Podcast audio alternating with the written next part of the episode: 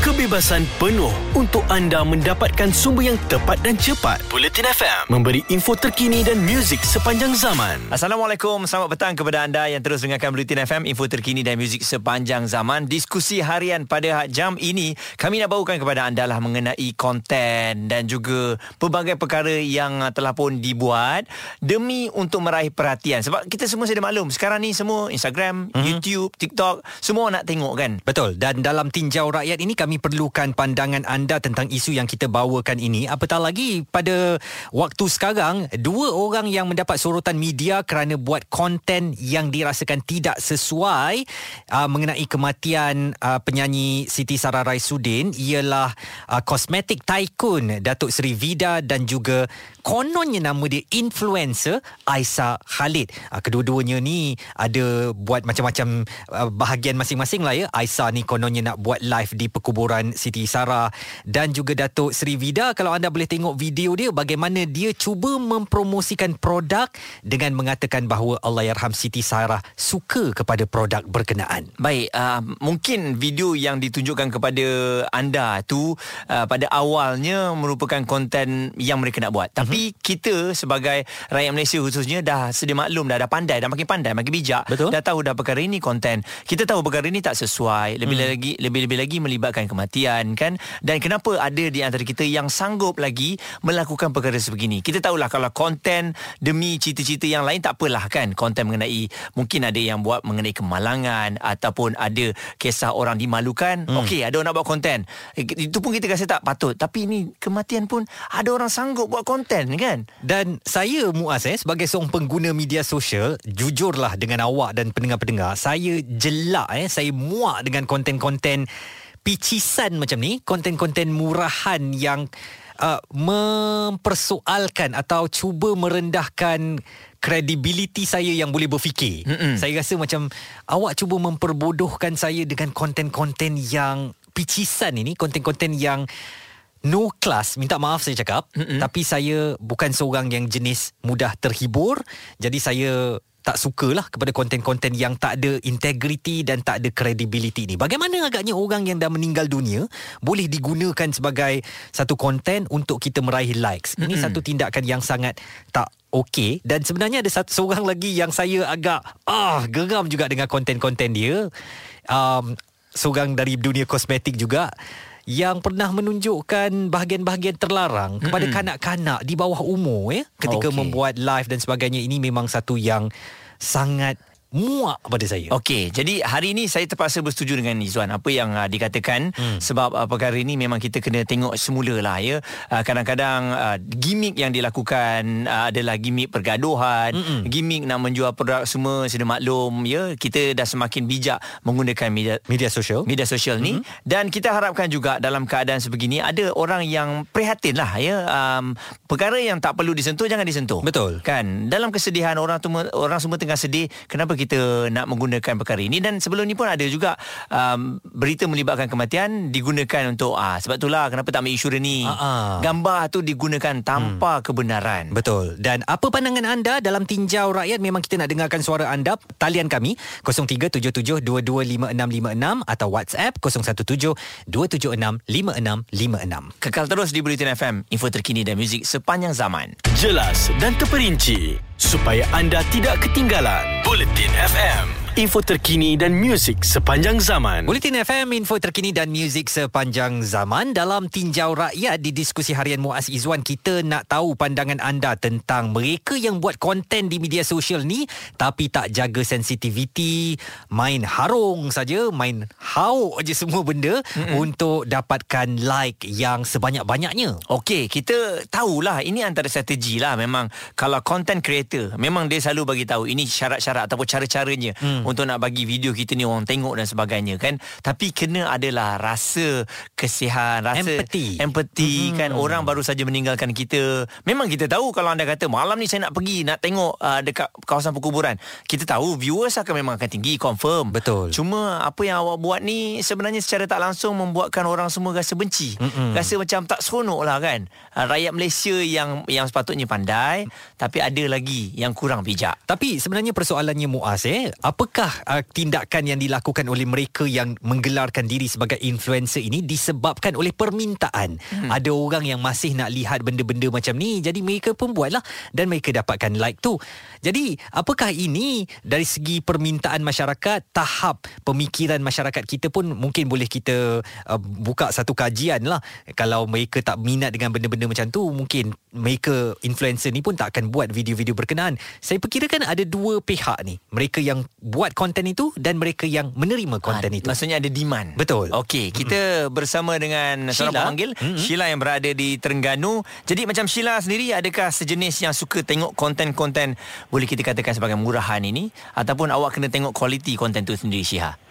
Bagi saya macam kita kalau kita nak jadi orang yang intelektual, kita te- kena tengok juga konten tu berkualiti ke tidak. Dia macam ada je konten yang fun-fun tapi uh, konten tu berkualiti. Bukannya konten yang tak yang macam macam ni lah konten yang tak sensitif yang takkan kita tak rasa uh, kesian kan tengok benda-benda macam tu. Sebenarnya kita kalau kita letak diri kita dekat situasi tu kita takkan ada rasa nak post pun benda-benda macam tu. Tu bagi saya lah. Sheila, saya katakan tadi dalam uh, mereka ni teruja untuk buat konten-konten yang begini mungkin kerana ada permintaan. Ada kelompok masyarakat lagi yang masih mahu melihat benda-benda yang pada mereka yang mungkin uh, lebih uh, bersifat kalau kita bezakan demografi eh orang di bandar mungkin tak boleh terima tapi mungkin orang di luar bandar boleh terima dan begitu juga sebaliknya ada mereka yang membuat satu konten yang boleh diterima masyarakat di bandar tapi tak boleh boleh diterima masyarakat luar bandar. Jadi bagaimana agaknya benda-benda ini kita perlu generalize kan? Kita perlu lihat uh, secara uh, generalnya supaya kita tak menyentuh mana-mana sensitiviti memang kalau saya rasa memang tak dinafikan lah dia kalau tak ada demand takkan ada pun orang yang nak buat konten-konten macam ni hmm. mesti ada view uh, mesti ada viewers audience yang nak benda-benda macam ni sebab dia pun jenis yang macam mungkin orang yang nak tengok benda macam ni adalah orang yang yang tak sensitif macam orang hmm. uh, ma- macam influencer tu buat lah kan sebab hmm. saya rasa macam at the first place kita sebagai audience pun tak perlu kot nak rasa oh benda macam ni patut patut disiarkan. Influencer tu patut je uh, share-share benda macam ni sebab orang lain pun nak tengok juga. Tapi saya rasa kalaulah kita um, buat benda yang macam ni apa dia macam saya rasa lah sebab banyak kot sebab orang rasa benda ni orang biasakan benda yang macam ni. So dia rasa benda ni adalah biasa. Mm-mm. so dia rasa benda ni um, tak sensitif langsung. Boleh je dikongsikan. Mungkin saya rasa uh, kalau kita kalau kita tak nak benda ni berlaku lagi mungkin boleh ada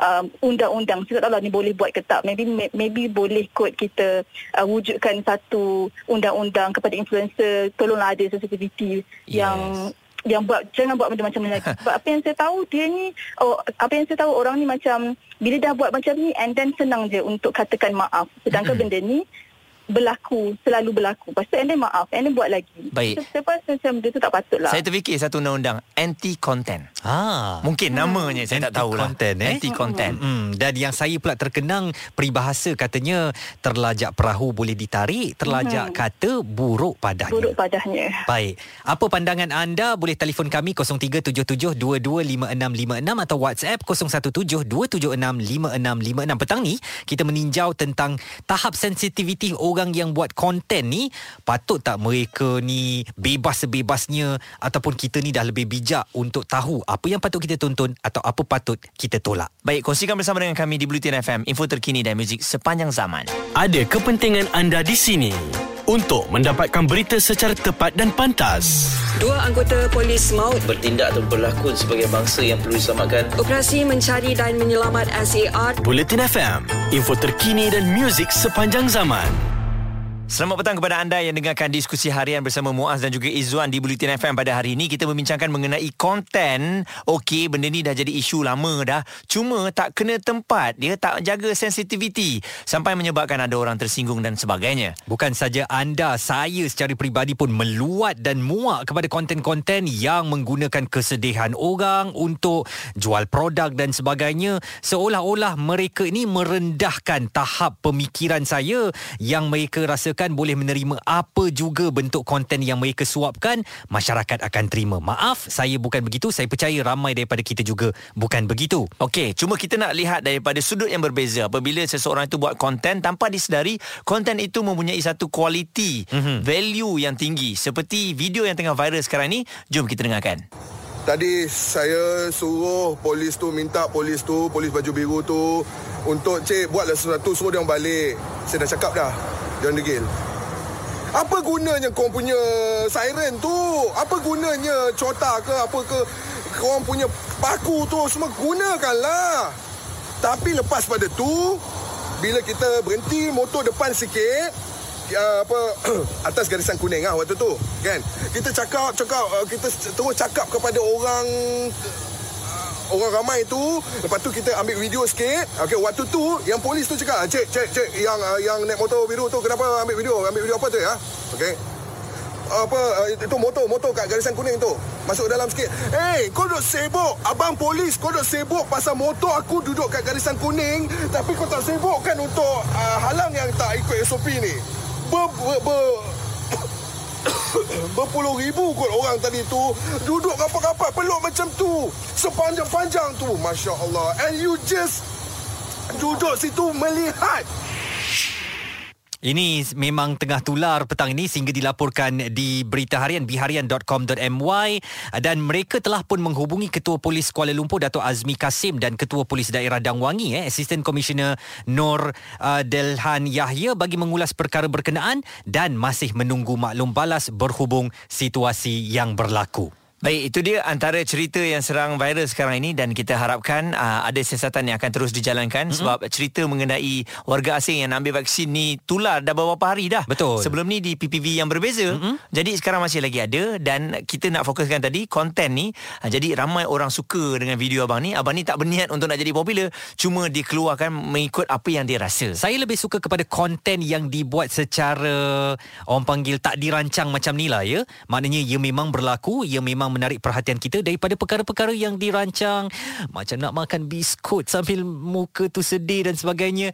Ah, itu tidak menepati cita rasa saya. Dan apa juga cita rasa anda, kita hormat. Kita tahu masyarakat Malaysia ni ke, pelbagai cita rasanya. Mm-hmm. Tetapi tolonglah mereka yang buat konten ini, hasilkanlah konten-konten yang membawa uh, manfaat kepada masyarakat kita. Itu yang kita mahukan ya, biar anda jadi seorang yang bijak. Mm-hmm. Begitu juga dengan rakyat Malaysia yang memang semakin bijak untuk menilai mana yang benar, mana yang tidak benar, okey? Terus bersama kami di Bulletin FM, info terkini dan muzik sepanjang zaman. Bulletin FM, terkini, relevan dan penting untuk anda. Info terkini dan muzik sepanjang zaman. Bulletin FM.